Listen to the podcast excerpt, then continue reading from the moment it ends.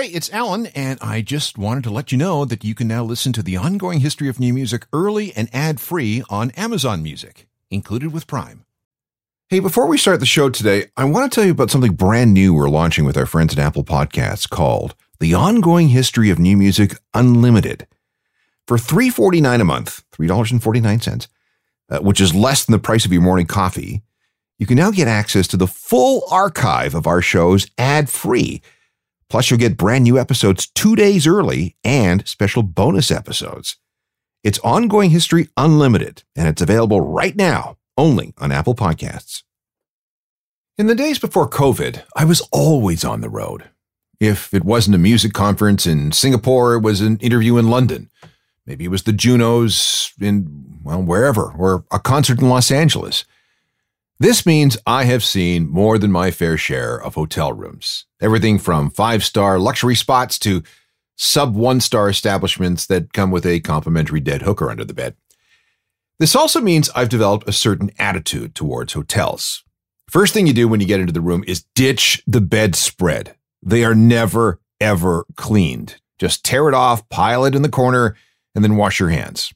And then also try not to imagine what's happened on that couch in the corner.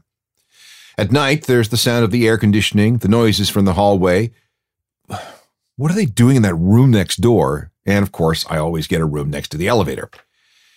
Then in the restaurant and the bar and the fitness room, you run into fellow guests. Who are they? What are they doing there? What's their story? Occasionally I'd find out. Like the time I ran across a Nobel Prize winner who was living in this Asian hotel because he was too ill to fly back home. Hotels are fascinating places where things happen that don't happen anywhere else. Strangers come together from everywhere to do things that they might not do anywhere else. So no wonder so many books and TV shows and movies are set in hotels. I am fascinated with these places. Okay, here's the segue. Rock stars spend a lot of time on the road, meaning that they spend a lot of nights in hotels. And some of the rooms they stay in end up becoming part of rock and roll history. Let's take a look at some of them, shall we? This is the ongoing history of new music podcast with Alan Cross. Hello again, I'm Alan Cross, and this is a travelogue of sorts. We're going to spin around the world looking at hotel rooms made famous by the rock stars that stayed there, lived there, and died there. Like I said, I'm, I'm fascinated with the culture of hotels. A couple of years ago, I was in Moscow, and I stayed at the Hotel National, which is right across the street from the Kremlin. Outside a room on the second floor is a plaque stating that Vladimir Lenin stayed there in 1917 before he assumed power. That's cool. Room 306 at the Lorraine Hotel in Memphis is historic too. It was outside that door that Martin Luther King Jr. was assassinated in 1968. Now let's talk about music. When I was in Berlin, I walked past the Hotel Adlon Kempinski. I looked up at the balcony at the presidential suite, which ran about 16K a night at the time. And that's where Michael Jackson dangled his son, Prince Michael II, over the edge. Closer to home, there's room 1742 at the Fairmont Queen Elizabeth in Montreal. That's where John and Yoko held their famous bed in back in 1969. There's the room at what was called the Harbor Castle Hilton in Toronto, where Keith Richards was busted for heroin and coke in February 1977. I've never been able to find out exactly which room it was. So, uh, anyone know? LA has to be the capital of decadent hotel room behavior. Room 105 at the Highland Gardens Hotel in Hollywood is where Janis Joplin OD'd on October 4, 1970. Bungalow 3 at the Chateau Marmont is where John Belushi died. I've hung out in that hotel, and the stories just ooze out of the walls. And then there's the Sunset Marquis, a hangout that goes back more than 50 years. I've stayed there a couple of times. On the last occasion, I was sitting at the bar having a very overpriced cocktail when Billy Bob Thornton sidled up on the stool next to me. The Sunset Marquis is purpose built as a hotel for the entertainment industry and has continued to evolve in that direction. For example, there's a subterranean tour bus garage. Drivers can pull in late at night, plug in power, and wait until everybody wakes up for check in. There was a state of the art recording studio down in the basement. I've been inside. Pretty amazing. But the rest of it is pretty simple, though. It's not horrible. I mean, the official motto of the hotel is rooms that rock stars don't have the heart to trash. And these rock stars tend to pick the second floor villas for security. Keith Richards likes those rooms, and so did Dave Gahan of Depeche Mode. Now, I don't know which room it was. I've asked, but nobody would tell me. But I'm pretty sure it was in a villa in the garden towards the back of the property and not the cheaper room I had above the lobby. It was here at the Sunset Marquis that Dave Gahan died for a couple of minutes on May 28, 1996. At the time, Dave was living in a paranoid drug hell. He tried rehab, but that wasn't working. And in one of the villas that night, he injected a powerful speedball, a mix of red rum, heroin, and coke. And he suffered a massive overdose. A woman, and no one knows who, but it might have been someone he'd met for the first time in the bar off the lobby a few hours earlier, called 911. The dealer, who was in the room at the time, took off. When the paramedics arrived, Dave had stopped breathing and was in cardiac arrest. He was clinically dead and there was a six minute window where no one knew if he would make it. But he did, and that episode was one of the things that finally scared him straight. I only wish I knew which room it happened in. Try walking in my shoes. You stumble in my footsteps. Keep the same appointments I If you try walking Dave Gahan lived another day after dying in that villa room at the Sunset Marquis in Los Angeles. Michael Hutchence wasn't so lucky. He met his end in room 524 of the Ritz Carlton in Sydney, Australia. November 22nd, 1997 seemed normal enough. INXS was back in Australia to film a TV special commemorating the group's 20th anniversary. And afterward, Michael went out for an Indian dinner with his father and stepmother. Everything was just fine. After dinner, sometime around 10:30 that night, Hutchence went back to his suite. Like I said, room 524, joking with three girls in the elevator on the way. Later, an ex-girlfriend and her boyfriend met Hutchence at the bar, and then they went up to his room around 2 the next morning. That little party lasted until around 4. Here's where it gets murky. We know that Hutchence made some phone calls over the next couple of hours, but reached only answering machines. Sometime later, he showed up at the front desk looking really rough, asking the desk clerk to mail some letters for him. Back in 524, he apparently went into some kind of rage, trashing the room, throwing about five different prescription pills all over the place, and apparently breaking his hand by punching a wall. Sometime between 9:50 and 10:30 on the morning of November 23, 1997, Michael fastened a leather belt to a doorknob and hanged himself. He was found by the maid at 11:50 a.m. when she tried to get into the room. She couldn't because the body was blocking the door. There was no suicide note, and the most popular verdict was autoerotic asphyxiation. Michael Hutchence was 37. The coroner found that his fingers were dark with nicotine stains and that there was one cigarette burn so deep that you could actually see bone. Investigators also found what appeared to be a scrap of a recently written song but they, along with all kinds of other personal effects, were packed away, never to be seen again. What really happened in room 524 of the Ritz Carlton in Sydney? Well, the answer is we can only guess.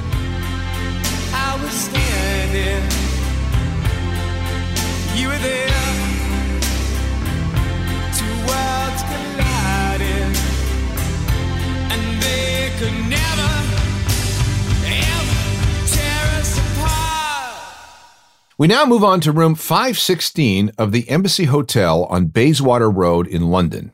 This is the last known address of Richie Edwards of the Manic Street Preachers. On February 1st, 1995, the day he and bandmate James Dean Bradfield were supposed to fly to the U.S. on a promo tour, he walked out of the hotel at 7 in the morning and disappeared forever. This is one of the greatest missing person mysteries in all of modern Britain. Every day for two weeks leading up to his disappearance, Richie withdrew 200 pounds from his bank account, so he had just under 3,000 pounds in cash, theoretically anyway. He left behind a packed suitcase, all his toiletries, and a bottle of Prozac. In the middle of the bed was a carefully wrapped box, apparently for a 19 year old female friend, and next to it was a note that said, I love you. From the hotel, it appears that Richie drove his car back to his apartment in Cardiff, Wales. Some say he was later spotted at the passport office and then at a bus station. A taxi driver said he gave someone looking like Richie a tour through the area. On February 14th, two weeks after he walked out of that London hotel, his car was given a parking ticket at a service station. Three days after that, the car was declared abandoned. Upon looking inside, it appeared that someone had been living there for quite some time, but there was no sign of Richie. The best guess anyone had is that he jumped off a nearby bridge, a popular suicide spot. Others believe that no, he's alive somewhere India, the Canary Islands, maybe Thailand. Whatever the case, his family finally had him officially presumed dead in November 2008. The mystery that began in room 516 of the Embassy Hotel north of Hyde Park has never been solved.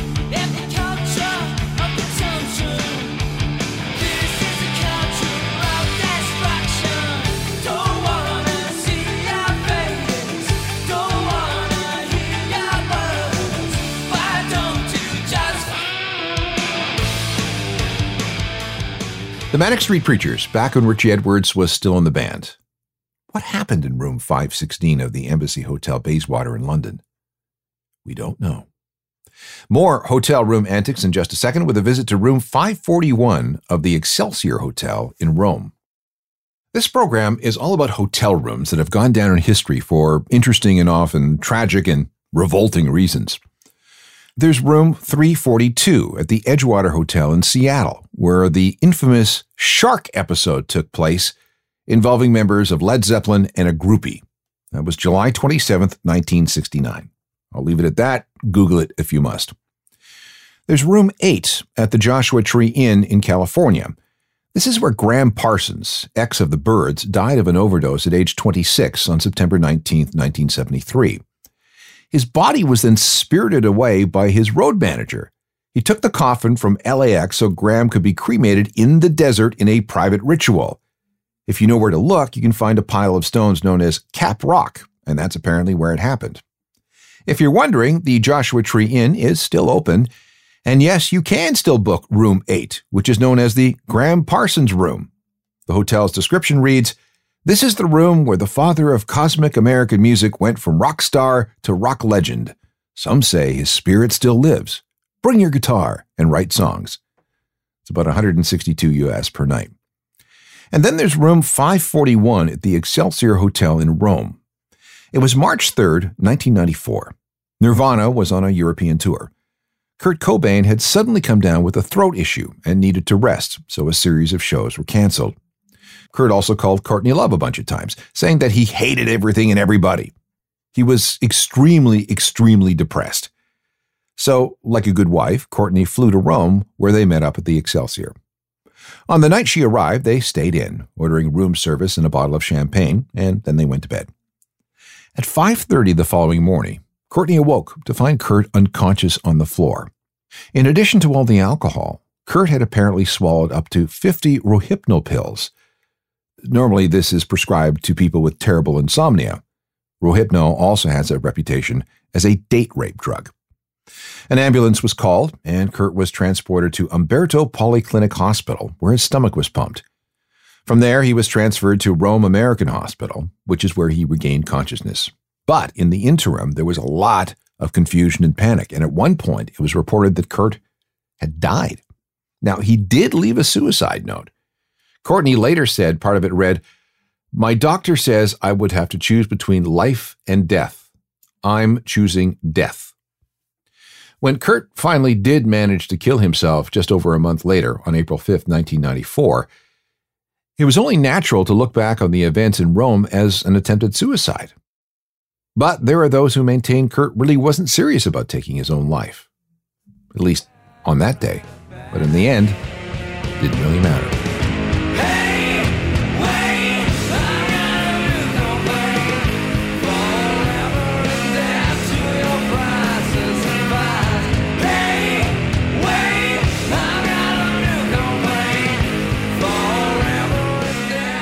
Nirvana and Kurt Cobain, who very nearly died in room 541 of the Excelsior Hotel in Rome on March 3, 1994. Now we move to the MGM Grand in Detroit, room 1136. Soundgarden was on tour and had just finished a gig at the Fox Theater. Things were going well. Fans had been hoping for a reunion for years, and it was finally happening. Here's everything we know. Chris walked off the stage at 11:15 p.m. The show was over, encores were done. From there, he and his bodyguard, Martin Kirsten, walked back to the MGM Grand a few blocks away. They arrived at about 11:30. Chris was having trouble with his laptop, so once they got to his room, Martin helped him sort a few things out.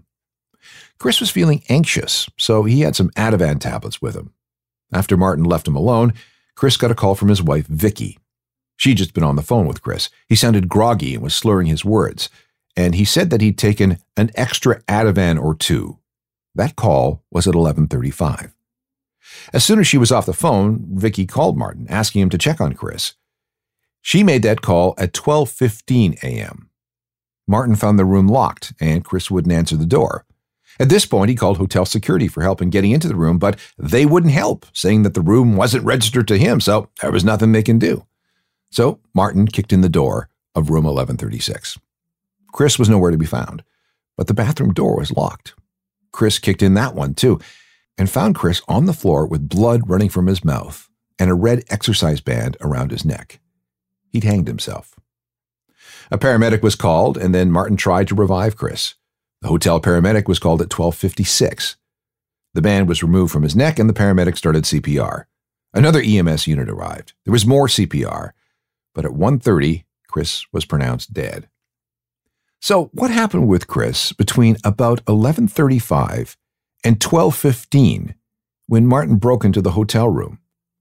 What was going through his mind? What was he doing? We'll never know.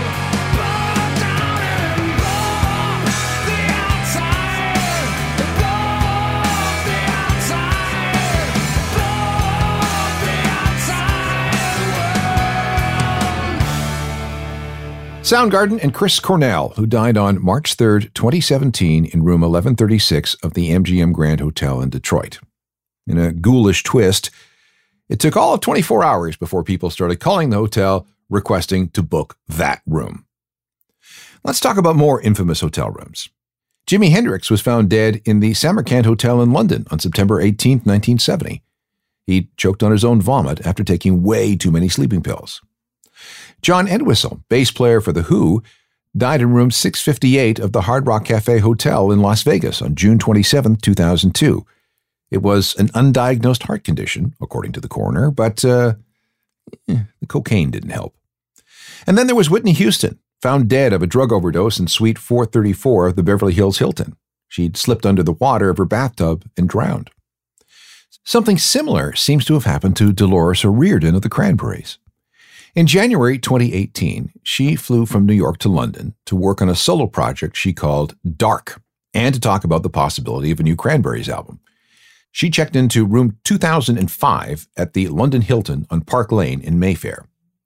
At 1:12 a.m. on the morning of January 15, 2018, she left a voicemail for a friend expressing a lot of enthusiasm for the way the recording for Dark was going. At 2 a.m., she called her mother, and things seemed fine and that was the last anyone ever heard from her. Later that morning, a woman from housekeeping found her submerged in the bathtub, her nose and mouth completely below the waterline. There were numerous empty bottles of alcohol from the minibar, all of them empty. Plus, there was an empty bottle of champagne and a number of prescription pills. A toxicology report said that the drugs weren't an issue, but Dolores's blood alcohol at her time of death was 0.33, that's more than four times the number that would get you busted for drunk driving. The cause of death was ruled as alcohol toxicity leading to an accidental drowning. She was 46.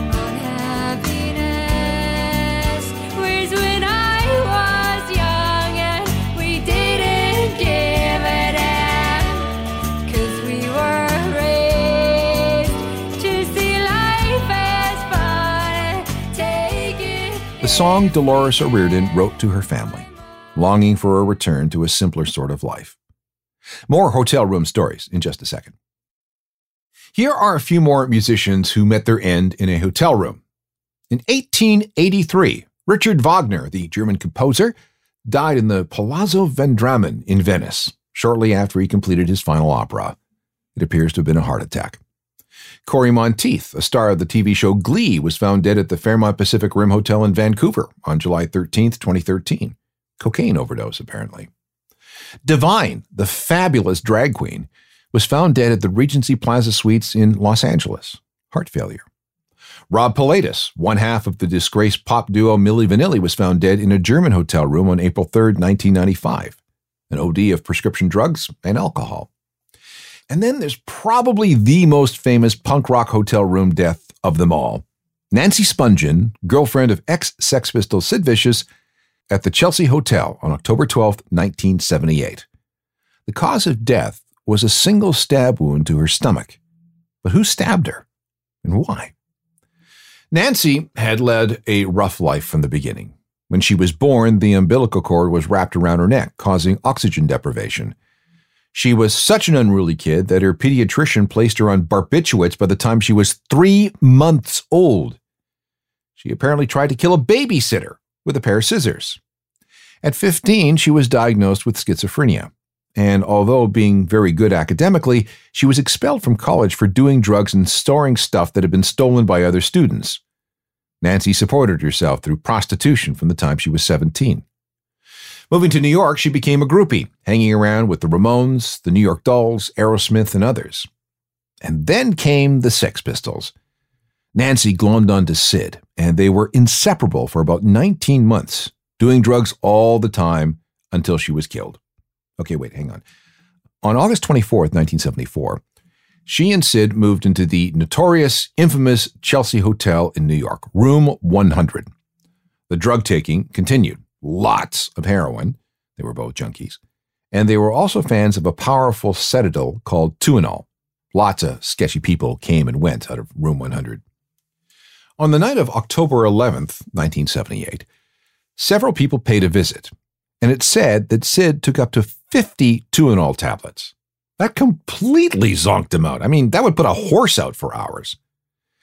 At around 2:30 in the morning of October the 12th, Nancy asked a guy named Rockets Redglare, a bodyguard for Sid who also worked as the couple's drug connection, to get some Dilaudid. That's a serious opioid painkiller. Then around 7:30, female moans were heard coming from room 100.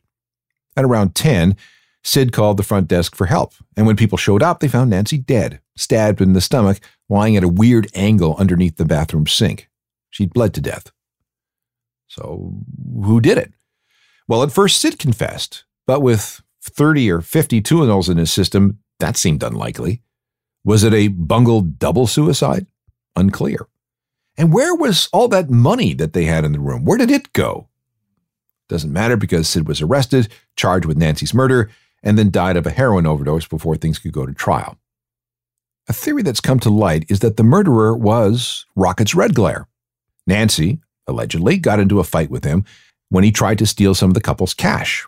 And then he stabbed her with a knife, a Bowie knife that Sid had bought, before leaving. It's also said that Rockets confessed to killing Nancy while drinking at CBGB, but we'll never know because he died in 2007. But back to the hotel room. Does room 100 still exist? That answer is complicated. The Chelsea stopped being a hotel and is supposed to be turned into condos. As of early 2022, that conversion has been finished. So that's point one. Point two is that room 100 disappeared long ago. Kind of, sort of. Years ago, the hotel renovated, and room 100 was merged with room 103. It became the bedroom of room 103. The old entrance door was removed too. So the space was there, but the designation Room 100 no longer existed. It was all part of Room 103. Hope that clears things up.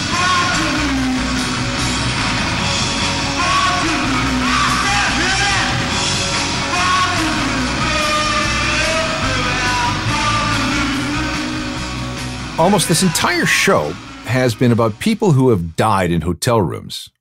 Let's talk about a few things that are a little less um, fatal. The king of hotel room demolition was Keith Moon of The Who. His resume of destruction is very, very long, but the most famous event took place on the occasion of Moon's 21st birthday. It was August 23rd, 1967. There was a crazy party at the Holiday Inn in Flint, Michigan. The hotel was a disaster, and legend is that a Lincoln Continental, driven by Keith, ended up in the swimming pool. That's where that rock and roll cliche began. Total damage was $24,000. That's in 1967 dollars, and about $200,000 today. And The Who is still banned from staying at any Holiday Inn. There was the Hyatt Continental on Sunset Boulevard in Hollywood. It was Rockstar Central for years. When Led Zeppelin came to town, they'd rent out full floors where all sorts of weirdness took place. In 1972, Keith Richards, who was staying in room 1015, decided that he would throw his TV out the window, and that's where that trope came from. In December 1993, Nirvana destroyed a hotel room in St. Paul, Minnesota. They were really, really drunk, and the damage there was $19,000, which is about $37,000 today. In 1998, Marilyn Manson and his crew went to town at the Sheraton in Poughkeepsie, New York. Four rooms were destroyed. They even set some fires. Total damage $25,000. Fine. I, I, can see all those people doing weird things to hotel rooms, but what about Florence Welch? Yeah, Florence of Florence and the Machine. In 2012, she went drinking with Kanye West. Far too many martinis were consumed. Somewhere along the way, she ripped her dress, chipped a tooth, and accidentally set fire to her room at the Bowery Hotel because she passed out, leaving a candle burning. Fortunately, the damage was only a couple hundred dollars, but it could have been a lot worse. And let me leave you with this. Although Oasis had plenty of confrontation in hotels around the planet, they wrote at least one song about a hotel. If you go back to their earliest recordings, you'll find a single called Columbia. This is about a hotel, the Columbia Hotel. In fact, it had the reputation of being the rock and roll hotel in the UK. It's in London, in Paddington, and Oasis stayed there when they were recording their first songs. They got baked on acid, and plenty of furniture was thrown out the window, some of which landed on the manager's car. And, uh, and uh, yeah, they were they were banned, but they still wrote this song.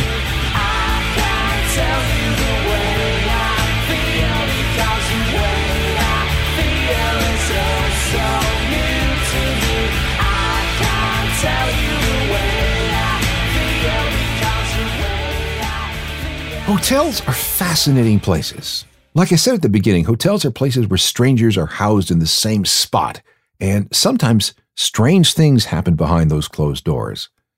Hotels offer a special kind of privacy and anonymity, and when you're selling that, uh, well, you know, all kinds of things can happen. There were still hotel room trashings, but they've been in steep decline for years. Back in the day, record labels turned something of a blind eye to such antics because if the act was selling enough records, well, that forgave plenty of sins. And besides, the money for damages was just deducted from that act's future royalties. These days, though, with album sales a fraction of what they used to be, such behavior is prohibitively expensive. These days, I am told, requests are for things like blackout curtains so the artist can sleep during the day, extra hangers for their clothes, late checkout privileges, and use of a spa. I'll give you an example. If you're in London, check out the K West Hotel. It's close to the offices of a couple of major record labels, as well as the BBC and Heathrow. Musicians make up about 25% of that hotel's business. If you want more of these programs, there are hundreds of podcasts available through all the usual platforms. Just download and go. If you need regular updates on music news and recommendations, there's my website, a journal of musical things.com. And if you want to meet up on Twitter, Facebook, Instagram, and TikTok, we can do that too. Email can go to alan at alancross.ca. Technical productions by Rob Johnston. Talk to you next time. I'm Alan Cross. You've been listening to the Ongoing History of New Music podcast with Alan Cross. Subscribe to the podcast through iTunes, Google Play, Stitcher, Spotify, and everywhere you find your favorite podcasts.